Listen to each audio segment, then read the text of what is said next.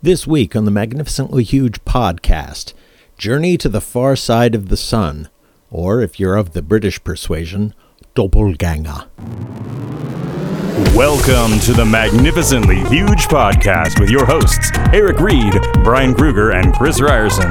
Three idiots who decided to slap an adverb together with an adjective to bring you one magnificently huge discussion each week about the movies and pop culture we kinda like, maybe even secretly love, before we ultimately crab all over them. We're not here to save the world, we're just here to make it weirder, one podcast at a time. This is Magnificently Huge.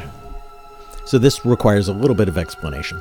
In the 60s, we were going to the moon, and the future was going to be all about space. And culturally, we were wondering what's it going to be like when everything is all about space. So we made a film called 2001 A Space Odyssey, which explored humanity amongst the stars in a very clean, um, well, antiseptic way.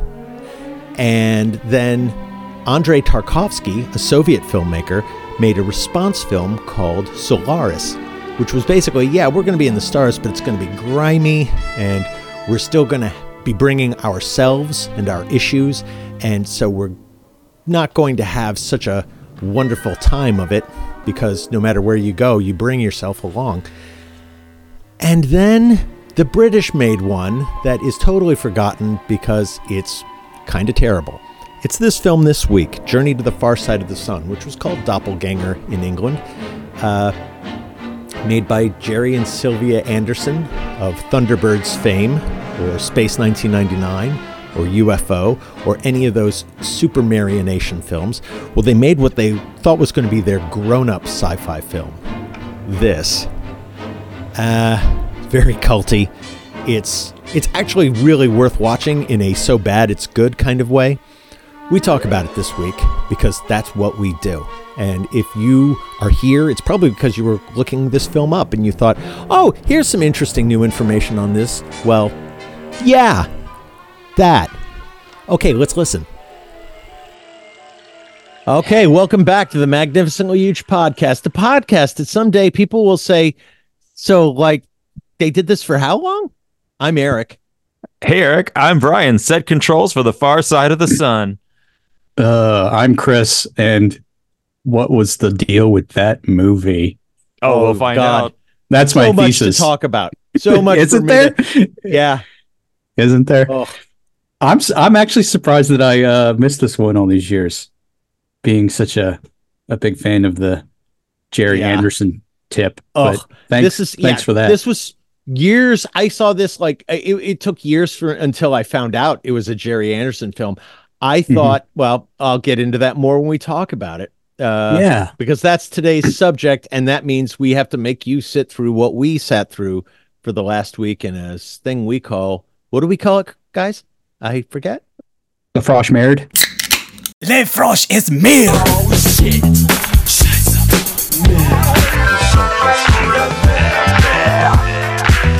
Oh, There you go. Uh, also known as the fresh shit. Yeah, This shit is fresh. Oh shit, that is fresh. all the all the cool, interesting stuff we did this week that you should do too because we're Yeah. awesome. Can I can I start? Yes, Go. please. Okay, uh, 'cause you guys don't watch Letterkenny at all, do you? No. no. No, it's like the Uber Canadian hit show on Hulu. Uh, I highly recommend it to anybody. It's fucking hilarious. But this is their final season that has just dropped.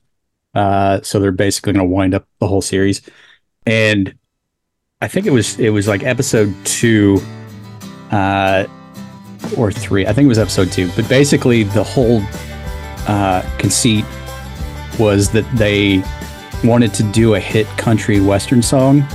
So they went on the and used AI to find out all of the the bits that they could find about how to make a country and western hit and just had this like Venn diagram and the whole nine yards on all the cliche shit that you can do. And they ended up doing a song uh, about smoking in the sun. Uh, called, and it was called Sun Darts because they called dart cigarettes darts. in the Letterkenny show. And I highly recommend that you listen to it because it's one of the funniest things I have heard it ever because it doesn't sound any different than any other country song on the radio. and it's fucking catchy as all balls. Steel toe country living, softball, southern women, dirt bike, hitchhike, big bike, fucking right. Budding, pissing, hugging, kissing, freaky techno music, dissing. Just my high school sweetheart that I'm missing. I might be too drunk to fire a gun. So if you need me, I'll be smoking darts in the sun. Talking about sun darts. My wife and I have been singing it all week because we can't get it out of our head.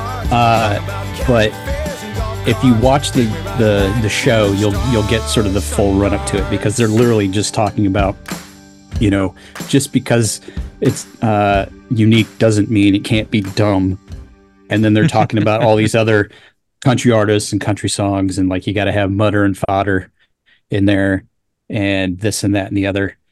Uh, and then they get to the song proper, and it's just like the chorus is just talking about sun darts, talking about broken hearts, talking about teenage love and truck parts, talking about country fairs and golf carts, taking right back to the start, sun darts, woo! And then you get like the, you know, the steel guitar and the the banjo and whatnot. It's just and it's like every fucking cliche they just throw bing bing bing bing bing, and it is so perfect. And so, uh, I, I, wonder wanted, if they actually used an AI to write sun darts. It it almost sounds like it.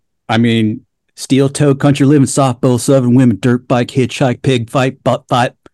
You know, it's just like they just do that like country rap shit, and it's so terrible, but it is so goddamn catchy. Mudding, pissing, hugging, kissing, freaky techno music, dissing. I mean, it's just like, what the hell are you talking about? Talking about sun darts. I think talking about broken hearts.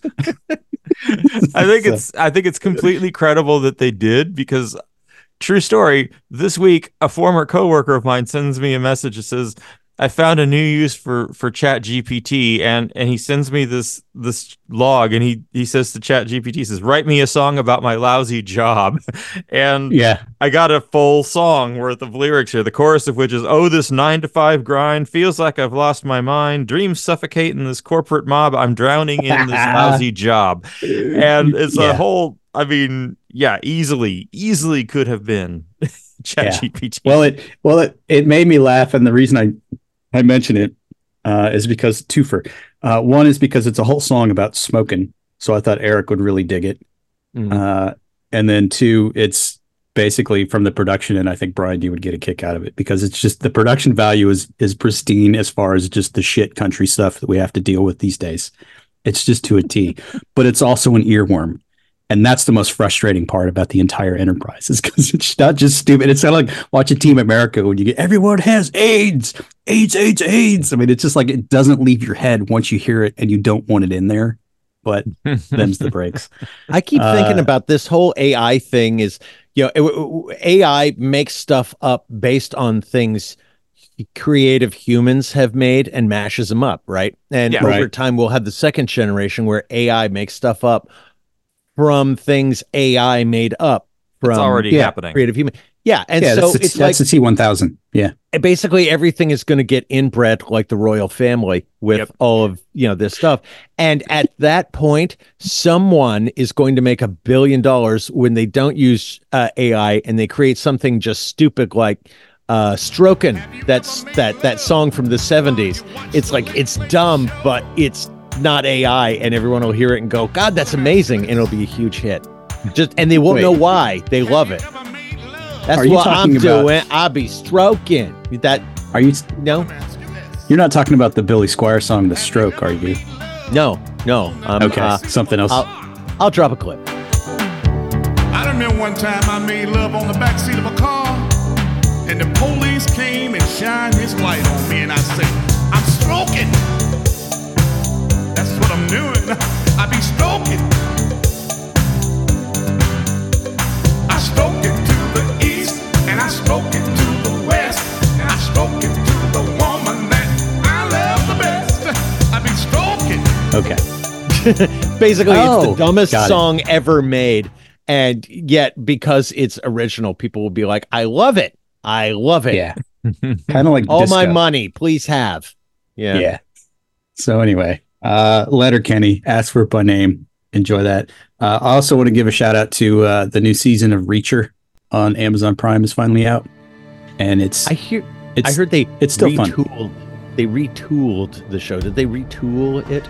Well, here's the deal: is that it's based on a series of books, and the main character is essentially a drifter who just finds trouble and then kicks ass and solves it.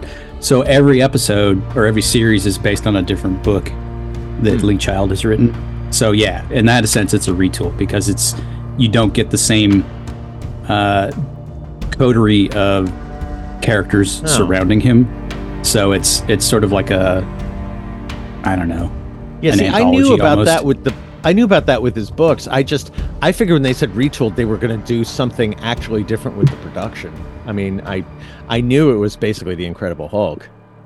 No, I mean this one. It's just it's right because one is like he when he's blah blah blah goes on his merry way. This one, it's it's him interacting with his old army crew, so you get the a different aspect of his character Ah, uh, okay. that you that you don't get to see. So it's it's still fun.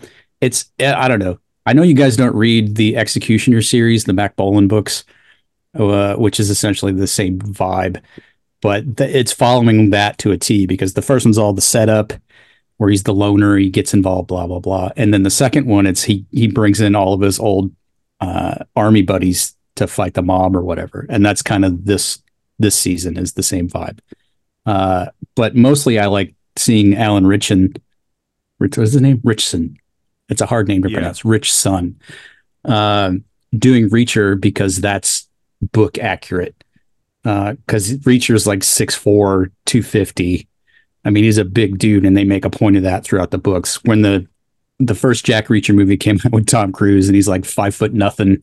it's like, no, Yeah. that's not that's not the same. I don't believe Tom Cruise kicking ass quite the same way I believe this guy kicking ass. So You know what I there, mean? there was a thing uh, just in December where Ritchson was on uh, Jimmy Kimmel to, pr- to promote this new season, and he Mhm. tells a story about how he wrote a page long, like handwritten letter to Tom Yes. Cruise to thank him for you know raising the profile of the Jack Reacher IP, and he hands it to uh, one of his Tom Cruise's partners, and the the the Tom Cruise guy is like, "Yeah, we're not going to give it to him. This is a terrible idea." Why? uh, well, Probably the only thing that the Tom Cruise representative also said was he's fine with it because he's moved on with his li- uh, he's moved on in his life. He's moved on, and you need to move on too. Oh God. yeah, yeah.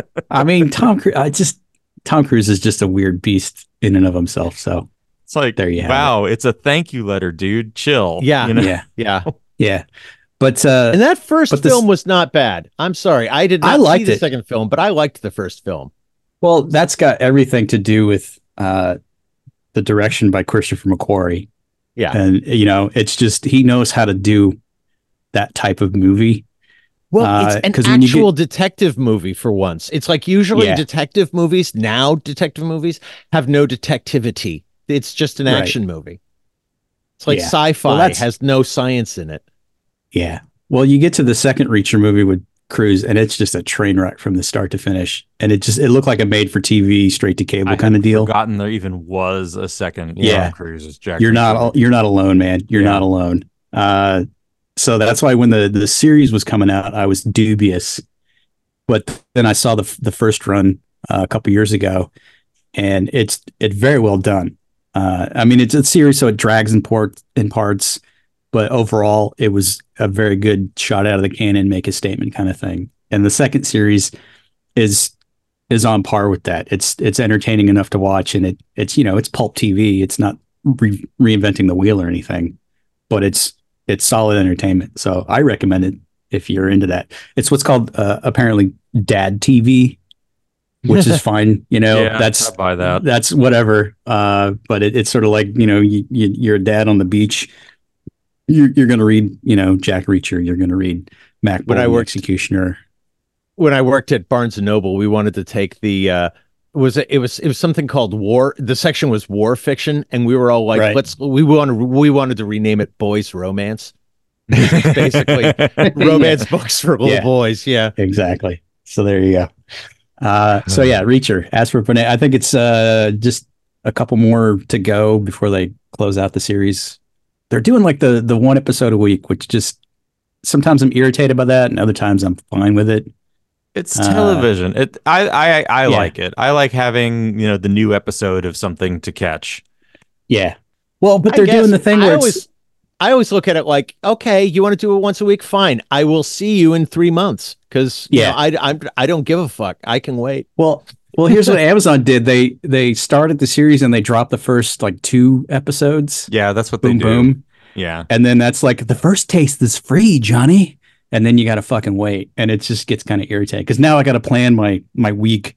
I'm like, okay, well, the next episode drops Thursday. Do I watch it Thursday? Do I wait for the weekend? I don't No, know. what they're trying to do is to get people to to jump in on the zeitgeist with the 30 day thing, Yeah. and then they have to stick around for longer than 30 days. What Eric does is waits till the whole thing is out, and then he does his 30 day thing and, Yep. and binges it. That, that's I fine. Yep. I I barely do it. I mean, I I have literally zero FOMO uh, in my life.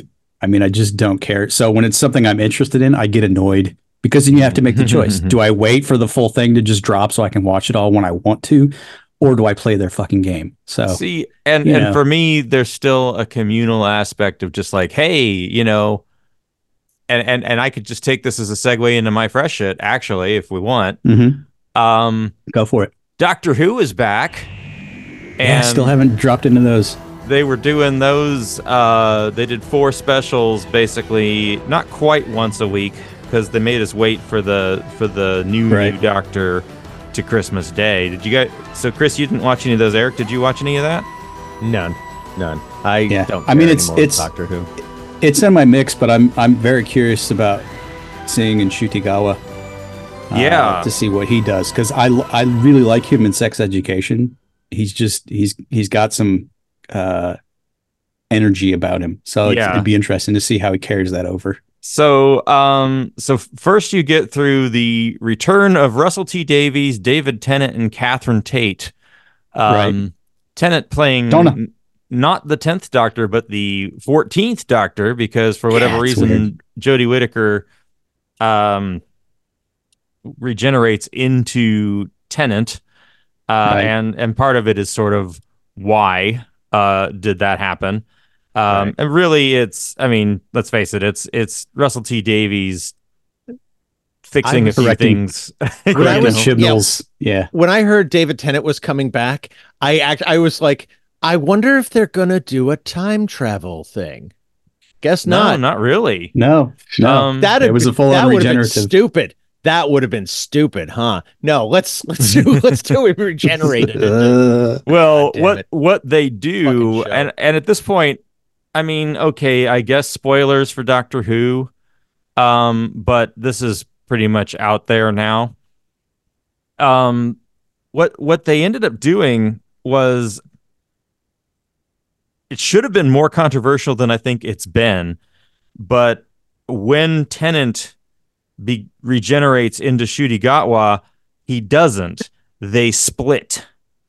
There are now two contemporaneous doctors on the show. David Tennant's Tennant's doctor just- is still around.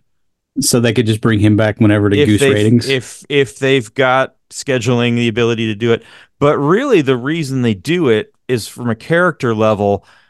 Um, David Tennant's doctor is the one burdened by all of the continuity and the trauma and the pain and the what all of that shit that they've been sort of carting around since New Who happened, you know, nearly 20 Cindy years New Who? ago. Yeah. Basically, what they've done is they said all of the angst, David Tennant has to do that. Ncuti Gatwa just gets to be in a good mood and be confident. And so, Ah. like, Sh- Ncuti Gatwa's Nice. doctor is a full on reboot from that perspective. And he just gets to be like excited and fun and, and a time it- traveler.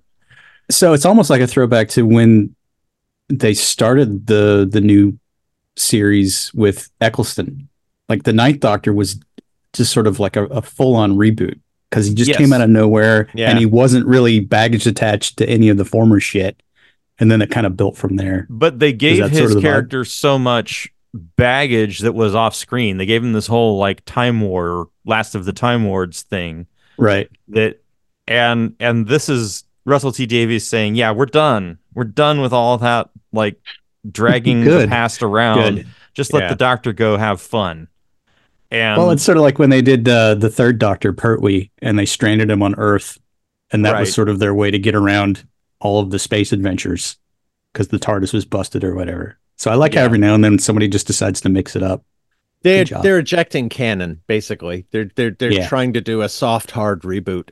But you know what? They fucked up so much Doctor Who in like the last couple of you know, basically when I tuned out and said, "Oh fuck this show." So like, yeah, eject the canon because it's been ruined. You know, Right. start over again. It has been Well, the bigger- ruined. well, the bigger question, Brian, is how's the companion? Because that's basically the make or break for me. If I don't like the Yeah. companion, I'm just like, fuck this. she's uh, we've only had one episode with her was was the christmas episode Okay. um and she's got a lot of potential i mean here's the thing the companions as ever are you know like 19 years old right, Right. So the older you get the le- this is definitely doctor who for uh gen z Okay. right like we're we're Which is pa- fine. I mean, Dave Tennant was the. Gen X Doctor Who. Uh, Yeah. You know, we're we're now into the Gen Z Doctor Who, so you're either on board with that or you're not. Is is where that's Okay. going to be. Um, Yeah. But no, the new companion's good. Gatwa is is good. He's not given enough moments to seem. Uh, how do I say this? Superior, competent. Um, there's a there's glimmers of it that he's been given Right. so far. Um, and and I want to see more of that dichotomy because he's you know he's he's sort of partying right now.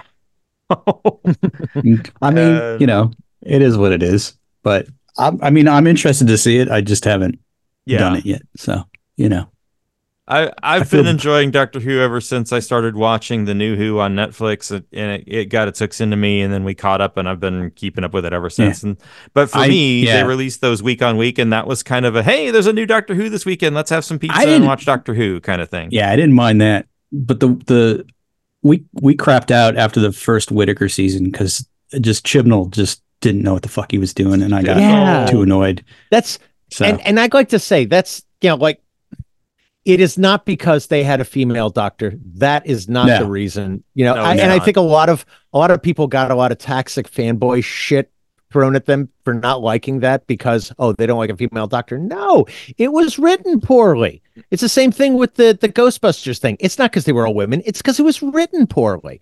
I almost feel like bad writers will do the inclusive thing just to save their asses from not doing their jobs properly. And that that that pisses me off.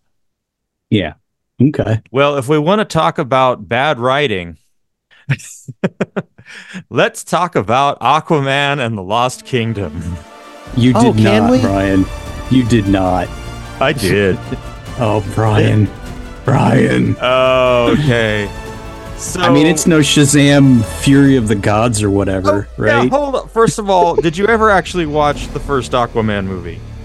I did Yes. eventually, and it was fucking dumb. Because it's Dumb with so a capital dumb. D. It's super dumb, and it's so so incredibly over the top dumb that Right? you Yeah. just kind of enjoy it for that, right?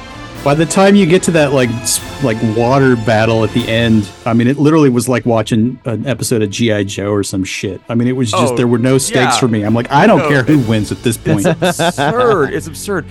The sequel is like if you had that, you said, okay, we've cut your budget by at least 50%, right? Like this has worse Mhm. graphics and script than modern video games do. Nice. Like the effects are nowhere near as good. They're they're way cut back on their ambition. And I hear Mera really shit the bed. uh,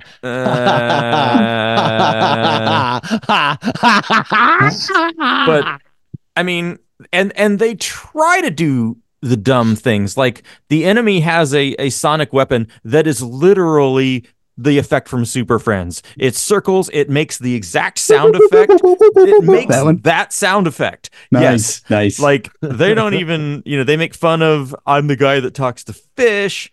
He literally does an I am Aquaman at the end of the movie. Like it's dumb. Uh, Um oh, Momoa. there is a literal scene of him smashing toys together because I guess they couldn't afford the budget of what they were doing, you know, with CGI last time, which was smashing their toys together. Um, no, this movie's script is so bad. Here, here are a couple of notes I took. Uh, early on in the movie, uh, we talk about um, how we've jumped forward. There's a little card that says we've jumped forward five months, and all the characters are talking about how 600 days have passed. Now, That's I don't know, I don't mathematically know how math works, yeah. but I mean, are you sure a- that wasn't an episode of Doctor Who? Were they were they water days? yeah, Yeah, so really. like Time goes slower level- underwater. This is the level Yeah. of attention that was paid to editing the script. The crustacean character calls his enemies spineless. It's just A a character on the refers- crustacean educational system. That has nothing to do with the writing, Brian. a, a character refers to wanting to burn Atlantis to ash. Oh God, this is great. Like I- I mean, is- like in yeah, They knew, they knew, they knew this whole this whole DC universe was going away, so they just said, "Fuck it, let's just let's just screw it. let's not even up." do a second draft. Apparently, Yeah, like yeah. they're not even close. Well, I mean, they're also hampered by the whole Amber Heard nonsense with they're really Johnny not. Depp. I They're mean that really that was, but it did because that led to just a, a whole shit ton of reshoots and the budget blew up no, and then no, and then none of that would matter blah, because blah. it was clearly shot during COVID, and no two actors are ever clearly were never in the same room. Like love- I love, everyone like- is so shot it by themselves and composited into a scene Yeah. badly. I love like- the fact that ev- like for the rest of your life, every movie made between 2020 and 2022, you're gonna have that same fucking Well, complaint. It doesn't matter what it is. It's really obvious though. It's Yeah. It's, it, it, oh, it it's a genre. It's now a genre. Yeah. There will be COVID like movie. a type of exactly. Yeah. Um, you know, the last movie was sort of like trying to do every movie all at once. This time, the movies they're going Yeah. after are Lord of the Rings, James Bond, and King Kong, and the Matrix Revolutions. Um, the King Kong thing, there's like a complete throwaway segment for like 10 seconds where there's like an island with giant creatures, and our characters are on foot outrunning giant grasshoppers. Now, I'm pretty sure Ooh. that you can't outrun a normal sized grasshopper. I've never been able to. um yeah, no, just oh, it's such a disappointment. It it it it is all of the things that uh it just sucks. How can you be disappointed in Aquaman? How can I you go in with big an dumb expectation? Not even Yeah. expectations. A single expectation. Like like they they should all be about right. Why don't you go talk to some fish? I mean It always goes back to the state for All- me. It all always it goes back to to the state. all it needs to be is ridiculously awesome. It's the same th- okay, it's the same thing. It's the difference between Pacific Rim and the Pacific Rim sequel. If that makes sense. Like mm-hmm. I mean, I haven't Rim seen the sequel, but yeah. big and dumb and stupid and awesome. The sequel is just stupid. And this is just stupid. Well, I mean, this like Aquaman 2 just seems to me like the like they did Superman 4. It just sort of like they well, we've got to put it out and everything Uh, just yeah. kind of goes haywire from there. Yeah. And then it just by the end you've got this this train wreck that you just can't fix no matter what. There's I can no- see why a- now they didn't want to put out uh the Snyder cut because you watch the Snyder cut and you go, good, end. This this ends. Yeah. it. This is a perfect Yeah. Finish. You can stop now. And they Yeah. can't because they have these other things in production. Well, but yeah, but you you got to figure out like like what's your your thinking on this, Brian? Since you've watched all of these, uh, and Yeah. we Yeah. apparently haven't. Like the end of uh, the MCU Phase Four when they Whatever. do Endgame, and then now everything that's come since has just been sort of like, who cares? and it feels like now that James Gunn has taken over the DCEU, uh, they've really just aggressively jettisoned everything from the Snyderverse, and it just feels like who- these movies are sort of caught in the middle.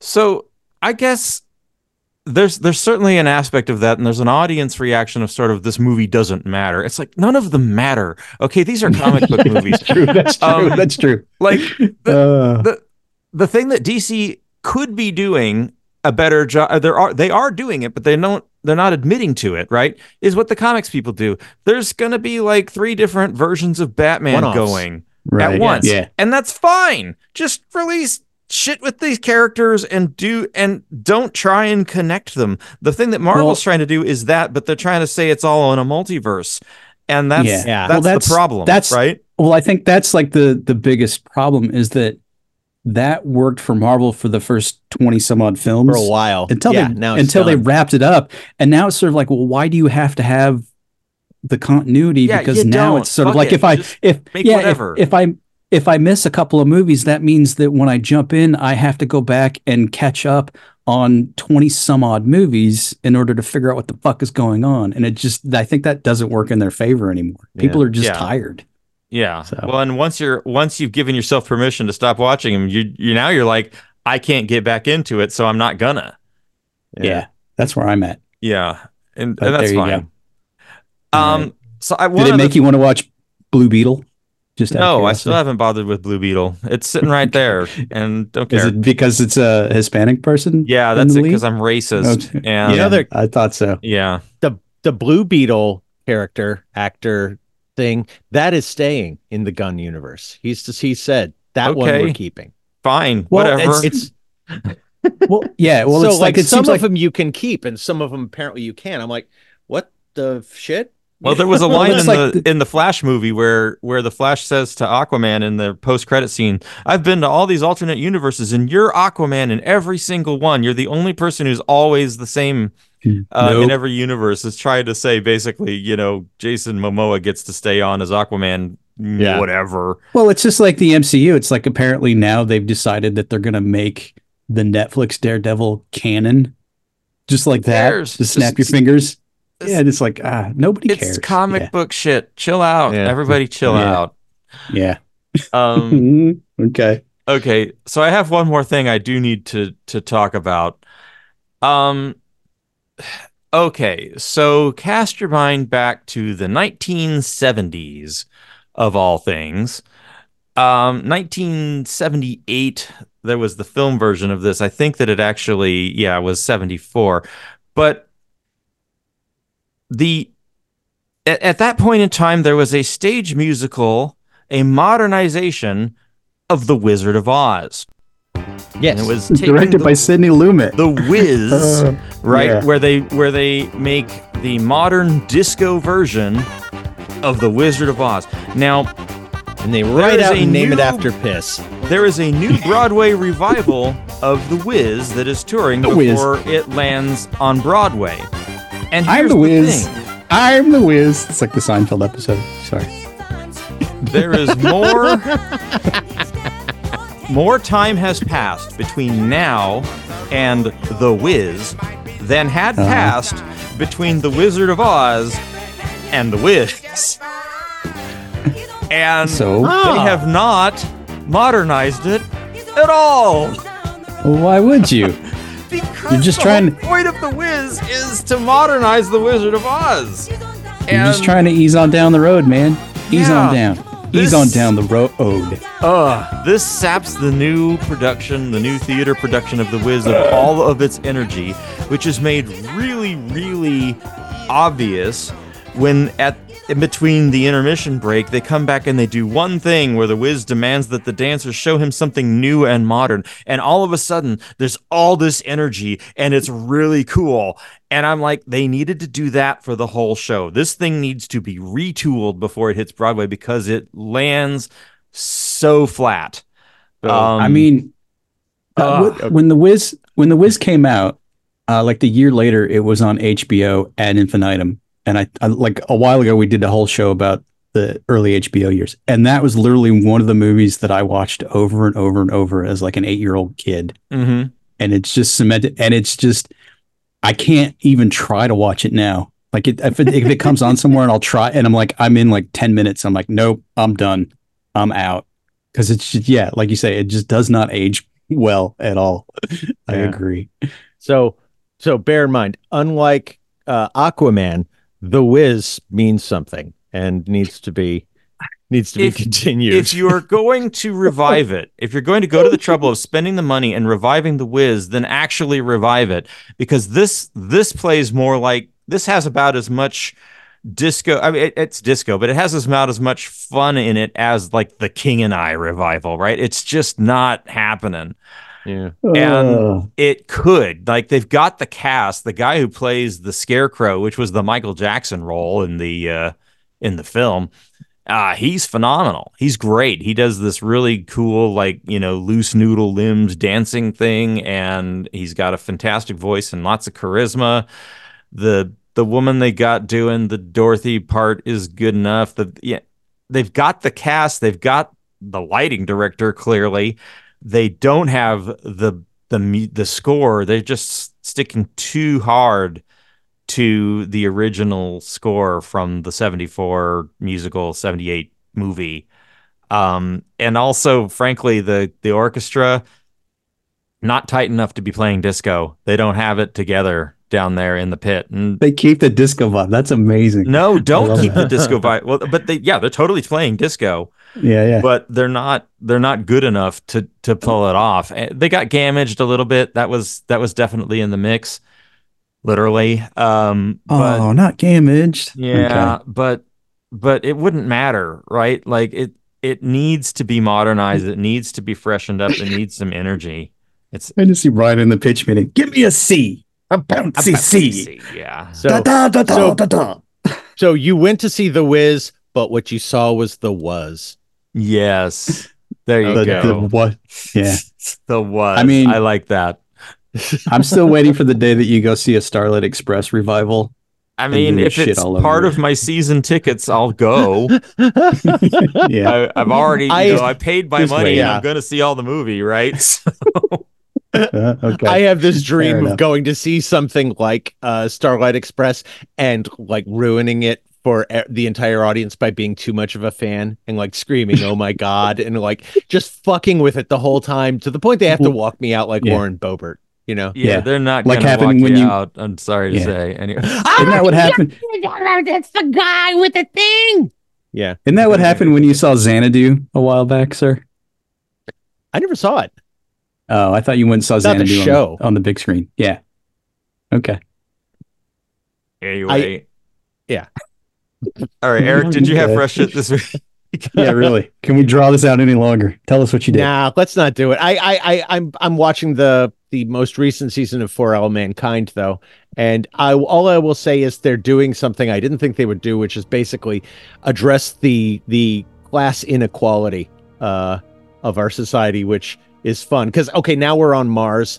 It's beyond exploring, and now we just have shit workers doing shit work on Mars, Sure. and they're Get your trying ass to to get, they're trying to get paid and they're getting screwed over by corporations and i'm like ah, okay thank you thank you for addressing the fact that you know people need It's- to get and- paid Let me know if at some point Schwarzenegger shows up. It was Rita. It was Rita. Well, yeah. I mean, if the corporation decides to choke out the workers by cutting off their air Yeah, yeah. supply, like, we're definitely in total recall territory. yeah There they go. Definitely go. they, they they go on strike and and and shenanigans happen but it's like Shenanigans. yeah it, that the show has sort of lost its its fun mid-century what if the russians you know won the space race thing and now it's just a a, a show about So you know the Russians won the space race, but the capitalists took over Mars. They didn't win it. It's just they got there first, and so we got more hardcore about it. It- It's it's kind of like because we didn't get to the moon first, you know, uh, it it got our dander up, Mhm. and so we hey, ended you up really Sputnik. going to Mars. You mean Sput? we ended up, You mean Sputnik? no, I mean they landed on on on on the moon first. They beat us to Yeah, the moon in this show, it's an alternate Oh. future.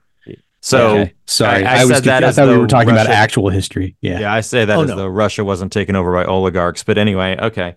Okay. Um, okay. Yeah. Yeah, it's like Eh, Cool. Now it's now it's just like another kind of I don't know show. It's I'm I'm, I'm not as into it, but um, oh yeah, uh, the the the guy you we had mentioned Hurricane Heist in our last show. Mhm. The guy from Hurricane Heist is in this. The guy with those funny looking teeth. Um, The villain, the main guy, the main guy, no, Okay. the main good guy, the brother who's not Jason Stackhouse from uh True Blood is Okay. is in this. And he is a hard actor. I see him all the time in something. I go, boy, he is exceptionally bad. And he still is. That's Well, my fresh shit. it's a living. It's a living. All Well, that leads that leads very well as a segue into tonight's feature film.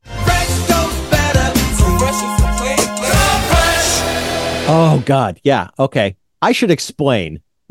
I think I owe you an explanation. I think you should because I think Brian and I both had this DVD just show up at our homes via mail. It was our mail. Christmas present. It was great. Yeah, but the Yeah. but there was no explanation, and then at some point we just it was decided that yeah, of course this is the the podcast Did that, topic. did for that need requ- explanation? He clearly sent us a podcast topic for Christmas. It did for me. I'm not going to assume he's sending you the same bullshit movie. that is true. I did not say that. Yeah. yeah. So there you go. Uh, yeah. So here's what's what. I sent uh, the these guys the same movie, uh, Doppelganger or Journey to the Far Side of the Sun, depending on you know which version. Better Yeah. title, I- the second one. Uh, when I yeah, when I first saw this, I saw Doppelganger, and I was seven or eight years old, and my dad was watching it. And if my dad was watching it, it must be good. And so I sat down and watched it and thought, oh my gosh, this is like a grown up movie and it's grown up stuff going on. And yeah. I'm like trying to follow it. And I remember thinking that this was some kind of very esoteric, you know, arty science fiction film. and and and and and that I just couldn't remember it all because I was seven at the time. But it turns out no, this is just a very thin movie made by the Andersons, uh, and who who, who did you know their their their The Superman puppetry, Nation. si- Super Marionation stuff. yeah. Gerry and Sylvia Just Anderson. Say Thunderbirds. Nobody knows what you're talking about until you say Thunderbird. How dare you, sir? How dare you, Yeah. sir? But yeah, Thunderbird. okay. And and and you know, I of course, you know, I, I I didn't even connect it to Space 1999, my other favoriteest TV show of all time in Or- the 70s. Or UFO, which Space 1999 sort of spiraled off. of. Right. Right. And Yeah. in fact, actually, there's like three or four people in this movie who were in UFO, basically playing Yeah. the same part. I mean, this Right. could be a a a prequel to that. But okay, so we've got, yeah, we've basically in this movie they discover a planet uh, uh, accidentally that is in the same orbit as Earth, directly in the opposite side of the sun, and uh, yeah, it's it's the Earth's doppelganger, and yeah, okay. As a kid, I remember it, like I said, it being almost a Tarkovsky like, what the, f-, you know, uh, uh, uh, strange exploration of. There's none of that. There's none of that. There's in fact no, No. story. Like literally half the movie is just the lead up to getting the guy in space to go to, yeah. to the Yeah, other well- planet. Let's talk about that because that's the best half of the movie. Oh, it's so funny. It is so, So- funny. These guys, the Marionation guys, given a, a film budget, like they made some beautiful space effects work happen in this film. And Right? it's 1969. It's the year of the moon landing. So I have to Mm-hmm. assume this is like catnip for kids at that point in time. Oh, Right. worth Here's the pointing deal. out they had actually made it two years earlier, but uh, Paramount thought it sucked, and the other distributors they tried to bring it to thought it sucked. It took a while for them to get it out, so right. it's actually yeah a bit earlier than that. But I think the fact that it dropped right the same year as the moon landing helped it a lot. Sure. Yeah. Well, that and the This- fact that uh, it it tanked, and so this is literally the last live action feature film that Gerry Anderson ever made. So Yeah, Well, I mean, can his fault. this for that. it's his fault Yeah. because he didn't write a movie. He like said, "Okay, I've got a concept, and you know, like this is Have you know, you- it- it- Have you never they- they seen went the off the Thunderbirds? yeah, yeah, yeah, It's- true." It's and it's the reason that I love the Anderson stuff is because it's all concept, but the execution is just fucking amateur hour every single time. And I can't figure out how he's got a fucking legacy career the way he does because all of the stuff is just sort of half-assed. Oh, all of the all of the practical effects and design is so great and holds up. It is. It's so good. I'm like there's a, I'm there's an effect at the beginning where a guy stands behind an X-ray panel, right? And Right. and they're just doing some kind of like puppetry within the X-ray panel, and it works brilliantly. And and all of the miniature work, they they put like little people scooting along, you know, Oh, on yeah. the elevators or on the catwalks, and to- Yeah, to they're sell the amazing at doing the There's scale, yeah. so many great effects, so many awesome models Yeah. built for this thing. What's sad is that they never put any thought into the script. So like if you if you if this were done today by some YouTuber with the kind of digital effects available to just about anyone, you you would you wouldn't look at it twice. It would piss you off because yeah, the the the effects are not what are drawing you in. No. Yeah, if if it's done today. The reason to watch this is solely the the Super Marionation stuff. Dude, But- well, I mean, you figure a lot of this is sort of uh, the culmination of the whole 60s decade of the Super Marionation stuff, where they went from show to show to show, and Thunderbirds being their apex example. But if Yeah. but if you go back and look at Thunderbirds Are Go from 1966 or Thunderbird 6 from 68, uh, the attention to detail in their modeling is just astonishing. And Yeah. even like shows like Stingray, which I've I've brought up in the past, uh, the show is just a joke, but the model work is just awe-inspiring. And it's just amazing to me that it's all practical and the fact that they figured out the tech to make it look like way more realistic than a Godzilla flick. Yeah, the guys making this stuff obviously had a blast making this movie. Yeah, it's amazing. And so, yeah, I'm watching this. I'm like, oh, this is exactly like everything I've seen him do. And then, of course, they do the launch, they go to the planet, and then suddenly find out that everything is backwards. It's a mirror image, but he Yeah. doesn't quite catch on at first. I'm like, well, if all the writing's backward, etc., why are the people not talking backwards? Yeah. I just couldn't figure only, it out, you know I Only mean? light is backwards, apparently. The- like Yeah, audio and yeah. everything. Yeah. Exactly. Yeah, the, and the the sort of I guess the whole thing pins ultimately on is is electricity reversed, and I'm like, uh, okay, come on, you, you yeah. yeah, No, like no. like. You're, I- you're okay, but but it's like you're in the same universe. You both still have up going the same way. Why would you assume electricity? Exactly- Well, no, no, no, no, no. Only Changes left and right are flipped. All they needed to do was crisscross the wires. They they plugged the plug in backwards. Yeah. It's so dumb. But it's sort of like it's it's almost like two movies like you two movies. You get the the build up, which is all the phenomenal effects work and this and that. And that's Mm-hmm. like, you know, 45 minutes ish. That's like half the movie. And then Yeah. they do the space journey and they get to the planet. And then suddenly it's like the worst episode of Twilight Zone I've ever seen in my entire yes. life. Yes. That's literally what it is. And if it had been a half hour long, they probably could have made it a, a, a Twilight Zone worthy of you know. Yeah. But they they had to make a, a feature length movie, and they weren't willing to write more for him, and Right. that annoyed the shit out of me. I wish I could show you the film I thought this was. That's all I can tell you. It is definitely like more Solaris than Thunderbirds in my head.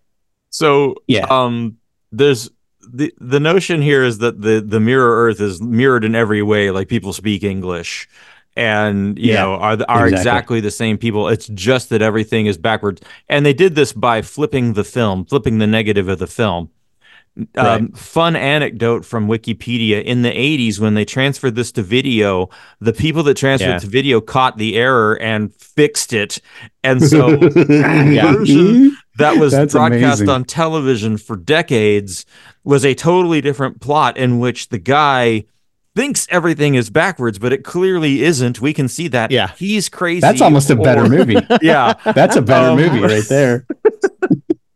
Well, I love too that the they the way they set it up, and it's the director is Robert Parrish, who, as far as I can tell from his filmography, the only thing I remember recall is uh, the Casino Royale movie from 1968. Mhm. That's just a train wreck.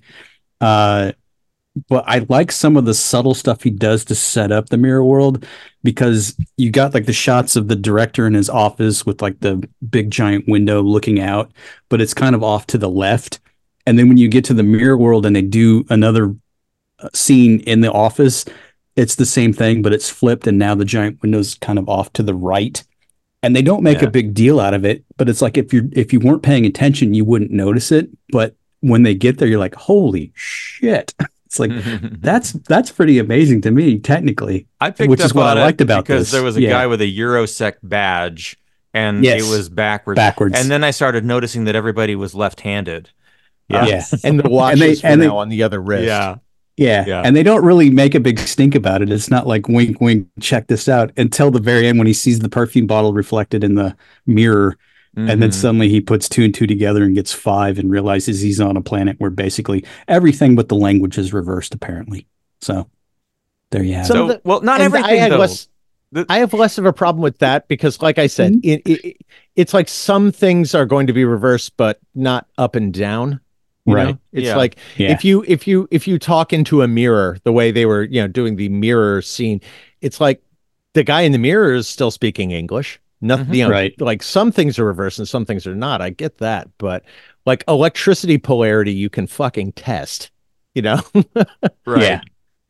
Well, like well, I mean, everything in this world is exactly the same it is on ours, except for the weird costumes worn by the rescue crew. So the they crash Yeah. their spaceship on the on you know Bizarro World, and and they're you know you're supposed to think there are aliens, and so these people who rescue them are in these just ridiculous ass costumes, and then we're supposed to believe that everything else on Earth is totally normal. Like, what was that? Where what was the hell was My- that? Yeah, I like I gave them a lot f- with that because I I thought the same thing. Wait a minute, why would he not?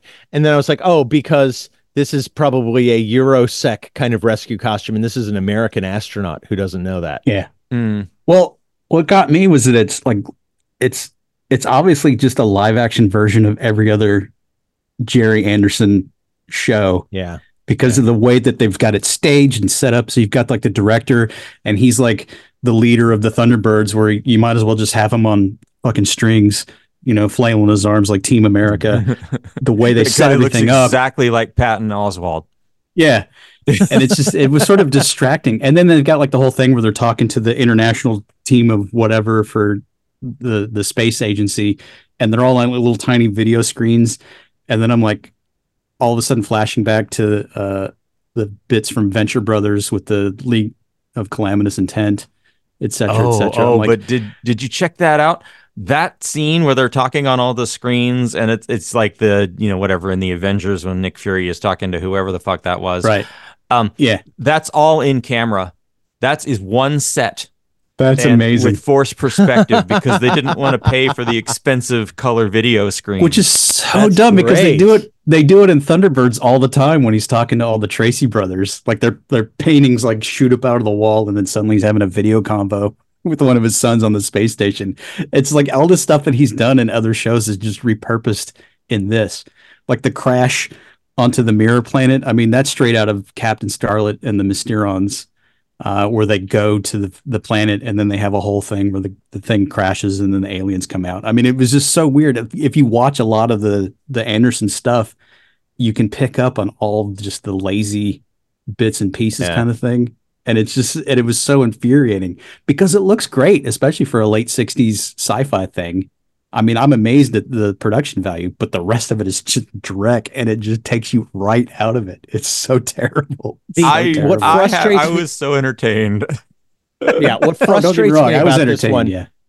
is that this was also their attempt to make a grown-up film. They were like, we oh, want Yeah. to make something that's not a Gerry Anderson, you know, sort of puppet sci-fi Yeah. thing. And, and it's like there was supposed to be a nude scene in there, which they thought would somehow, you know, elevate it to grown-upness. Oh, and yeah. Forget that. there was also um oh, what was it they yeah they, they were trying to do basically 2001 for a lot of it and Yeah. yeah I, No, no, hold Like- on, hold on. The the nude scene is turned into a shower scene. After Mhm. which there's a wife beating scene because she has the balls to be taking the pill, and Yeah. And no no no she, movie she is gets beat rated- because it's not because she's on the pill it's because she's you know, calling on him him. like less than a man. Yeah. And it turns out, no, I'm not less than a man. You're on the fucking pill, you bitch. I think I think he's more than more than in within his rights to at least no, he's her. no, oh no, no, not Oh, within his rights. Oh, Eric. And within uh, his within his rights. He owns that woman, sir. dude, it's the Ugh. 60s. Come on, man. it's rated go with it. G. My I point would be- was it's rated Yeah. G with this shit in Yeah. it. Rated G for gross. Like maybe. Yeah. you wouldn't even without that scene, this whole movie would be rated PG today. 1969, put that in, wife beating. G. Okay. Okay, okay. I Yeah. mean- not I mean, not you wife know. beating, no. Get the fuck out of my house, yes. Okay. Can we say that? Sure. Um, yeah. Argument, Unless you're feeling insulted, yes. Wife beating, no. Yeah. I mean, it was just like, like everything is just uh, sort of ham fisted on the end of it because they spend all that time doing the build up. And then when they actually get there, it's just sort of like, oh shit, we got to wrap this up. We really got to do that. and then, and then there's like the whole subplot where apparently, uh, on the mirror world at the very same time, they shot off a rocket to real Earth. I was hoping the movie was so- going to end with the two rockets colliding. Yeah. I mean, it's sort of like, uh, and, and in my head, I'm trying to sort of reconcile the physics of that. It's like, well, how do, are you going to have two worlds that are in sync that much? It just that doesn't make a goddamn lick of sense to me because it's like that's not accounting for chaos theory or any of that stuff. It's just sort of like, well, it's a mirror world, so everything's got to happen the same. It's like, oh god damn it, god damn it. That's literally what I did. the whole most of it. idea of, you know, do you, you know, he has that thing about, are you willing to risk that other version of you's life on your bet Yes. as well? And it's like, yeah, well, whatever I bet, he's going to bet too. You know, you, yeah, Mhm. there, there are all sorts of interesting questions you can, you know, you, you could sci-fi this shit out, yeah. but they don't.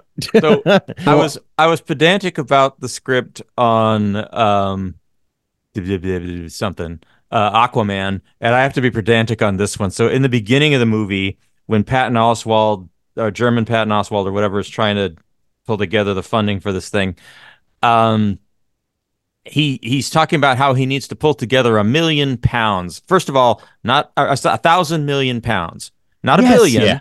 which Yeah. is what a thousand million is. But then he manages to get the United States to give a million dollars, which is less than a million pounds, but that's fine. It was- yeah. He gets, It was- he gets, so he only needs more than 999 more nations with at least the resources of the United States to contribute, and he's got it. You know, Yeah. Well, at that point, I'm watching. I'm like, I wonder if Mike Myers saw this and that was part of the Austin Powers motif because it's that total a million dollars. That's you know, yeah, that like that disappointed me that they can't just say billion. A thousand million is for Yeah. like fucking who. yeah. Uh, a jillion, billion, trillion. Yeah, and also a Uh. lot of that stuff uh was the, the the the part of the movie with Ian Hendry, who is uh quality. I mean that that actor yeah was great. He's he's famous for drinking himself to death, but he was also Eric in uh Get Carter, the last guy he kills on the beach. yeah, And I, I I'm like, what is he doing in this? yeah. Well, I, this must have really been the bottom for him. well, I think yeah, and part of the reason I think this movie just sort of fell into the dustbin of history and it's really super culty is because they delayed release. It came out after stuff like 2001: A Space Odyssey, after stuff like Planet of the Apes that really set a high bar for Mhm. just the concepts that they're producing and then the production value. This is the battle beyond the stars of its time. yeah, exactly. Battle Beyond It's- the Stars is even a bit better than this. Yeah. yeah, yeah. So it's just uh, it's just goofy I- to watch. I had so much fun. We were watching it. We're we're getting into all of just the the kitsch, right? Because this isn't mid-century modern. This is, you know, mid-century current, right? And, you know, it it's got the pacing of a 60s movie. My wife is like, "This is weird to not be watching this without a RiffTrax," you know. Yeah. Yeah. Um Well, what's but but there's like what, the, the the all of the future tech, like the punch cards and the ball typewriters and the, and the right? printers Yeah. like kids today wouldn't even know what this shit is. And Yeah. Yeah. and can we talk about the how each person's desk needed to have a nine inch ashtray? Well, yeah. Like big fucking You're ashtray. Two of them. because there's two Yeah. guys and two desks. Well, you got to figure that this was the era where even in someone's home, you had the beanbag base for the ashtray that you put on the arm of your sofa, so it doesn't fall off. You know, it's just that's how it was done, man. But anyway, This it's it's Uh, just I like that, that, the that- guy has the guy has a camera eye that he Yes. pulls out of his head and that he needs to see the pictures by washing it through Yes. developer Yes. fluid dips as them in if three it different was chemicals. a film camera Yeah. right Yeah. it's like yeah I love- that's how you develop pictures that is definitely the only way we will ever have pictures yes Well, I love the fact that it was Herbert Lom, who, who's known mostly for Chief Inspector Dreyfus from the Pink Panther movies. So every time I see him crop up in something, I'm immediately interested. And then I his think- whole character is literally just him popping the eye out so that he could plug it into the the Yeah. viewfinder and watch the click click. yeah, click, like click, a slide projector. click. Yeah, it was so. Yeah, that's something else that that like as a child messed me up with this film is I'm like, wait a minute. That so okay, so the bad guys, the good guys are the bad guys because the good guys just walked in and shot Inspector Clouseau's boss. And now they're still the good guys, but they committed murder. Wait, what's going on here? And yeah, exactly. yeah, a- a- plus the guy who's in charge of the whole operation, whose name I never remember, the guy who wheelchairs into a mirror in the end for some reason. It, Oh, he uh, looks, sh- yeah, Yeah. he looks Yeah. shifty and insane the entire time. Yes, and he can't That's do part of math. the charm, though. It's part of the charm. Uh, Well, I I like would that. call- that uh, uh, go ahead. oh, you go ahead. No, you. I. I was going to call out some of the some of the cheesy, you know, effects. They the the sort of sure that's future tech. Like they they have these uh, things in their wrists to get the chemicals that that make them, you know, have a have a trip and sleep for fifteen weeks or whatever it is, and um, it was like two. It was two weeks. whatever it is. They had fucking cable going into their Yeah. wrists, right? Those are just coax jacks. so you know, I guess they got to watch a movie or something while they were sleeping Yeah. um they uh they're in the rocket sled and they're me- measuring his stuff and he's just got like a stethoscope taped to him Yeah. Well, and then, like no weight. They didn't even bother with any sort of weightlessness in space. right Uh, any of that problem. you their know, use of just so their- of their spacesuits and visors and stuff is questionable at best about when they bother to wear their protective gear but the best and worst um, model shot has to be when they do the ejector seat tests and they shoot two sh- two toy parachute you know with Yeah. chairs on them in the air and one of them clearly fails and like the parachute collapses and the, it falls and they didn't even Yeah. try it again they just left that in the movie I but mean, the thing is, at on a that point, you're kind of you're kind of laughing because you don't know what's going on. I mean, you don't know why you're watching what you're watching. I, I know what's going on. One of the two guys we just got watched do the ejector seat test is now dead. No, no. Before that, they're just sitting there and they're in chairs and they're like, I don't know what they're talking about, but they're you know like, okay, you ready? Yeah, sure. Boom, and they're out of the plane. Oh, is that what I'm watching? They're they're pumping out of a. Oh wow, ha ha ha ha. Okay. Yeah. Well, I mean, I I do appreciate the that they didn't go overboard on the costumes and such. They're still relatively uh innocuous. Because when you get to stuff like UFO, the series that came after, uh, where they're repurposing some of the the sets and actors and whatnot, and then you get into the, just those ridiculous like earth tone onesies and shit uh, it's just fucking terrible. And like, I swear to God, in UFO, I have recollections of like uh, one of the commanders of one of the ships, and all of the uniforms are basically just giant mesh tops, but with sleeves, like macrame. And then, you know, stuff like that. I'm like, none of that is practical. But at least in this one, it's sort of like, okay, well, I I sort of buy the tech that they're using to a degree, and I'm not taken out of it. Wasn't terrible. Uh, but yeah, I don't know. I Yeah. thought it was a fun watch. Yeah, you gotta you, you gotta, gotta know watch what it you're right. watching. I Yeah. think ultimately mean- that's the thing. You have to watch it correctly, which is this is not something for story. We're going to spend 10 minutes on how they get from their chairs in the spaceship to their lander craft and we're going to Yeah. spend no time explaining why. You know, Yeah. Well, I mean, that's just that's the charm. the the the basically you get the the concept of this film okay late in the movie he's talking with the woman he really loves. They have some kind of relationship that they never really explain. And at one point she says, I'm I'm sorry, you know, I'm taking up your time. You should be training for blah blah. And he says, No, it's it's just nice to have somebody to talk to. And you think we're about to have dialogue? No, that's the end of Nope. any dialogue. They're right out and saying yeah. But that's sort of the Anderson thing. It's just he's all about the concept Mhm. and the execution with the production value, but like the rest of it is just Yeah. so half baked. Like like the concept of Space 1999, I fucking love.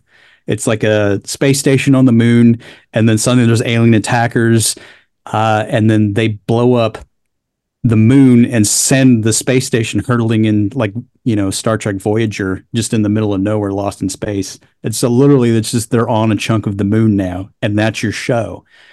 But the lead up to that doesn't make any sense because it's like, well, they didn't want to blow up the earth because they thought audiences would be uh upset by that fact. But it's like if you think of it, like, well, you blew up the moon, so technically while they're off rolling in space, like the earth is basically destroying itself because there's no moon left. It's like so they don't Yeah. ever think this stuff through with the physics and the science and whatnot. It's just there to be like, oh, whiz bang pow. You know what I mean?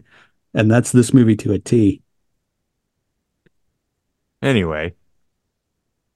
Anything Fun. to wrap it up? yeah, that's that sums it up, Brian. Anyway, All right. Well, then let's uh, let's wrap up the show then. Uh, just yeah, just a, a big thank you to Eric for sending this movie to us. Actually, yes, I, I I had a great time watching it, and so did my wife. And Great. that's that's fun. Yeah. So if you if you like this Yeah. sort of thing, where old dudes watch even older movies and then we talk about them, Mm-hmm. uh, you'll like this podcast, mm-hmm. and you should subscribe to it, and then you should share it on your social media feeds with your friends. And you can check out all our old episodes on our website, maghuge.com, M A G H U G E.com, because people totally go to websites these days. But if you do, there's links to our socials, which people do go to for the advertisements at least. So, you know, go there, find us on Twitter, Instagram, Facebook, and all that stuff, or send us an email at magnificentlyhuge@gmail.com and say, I exist and I listened to your show all the way to the end. That's it.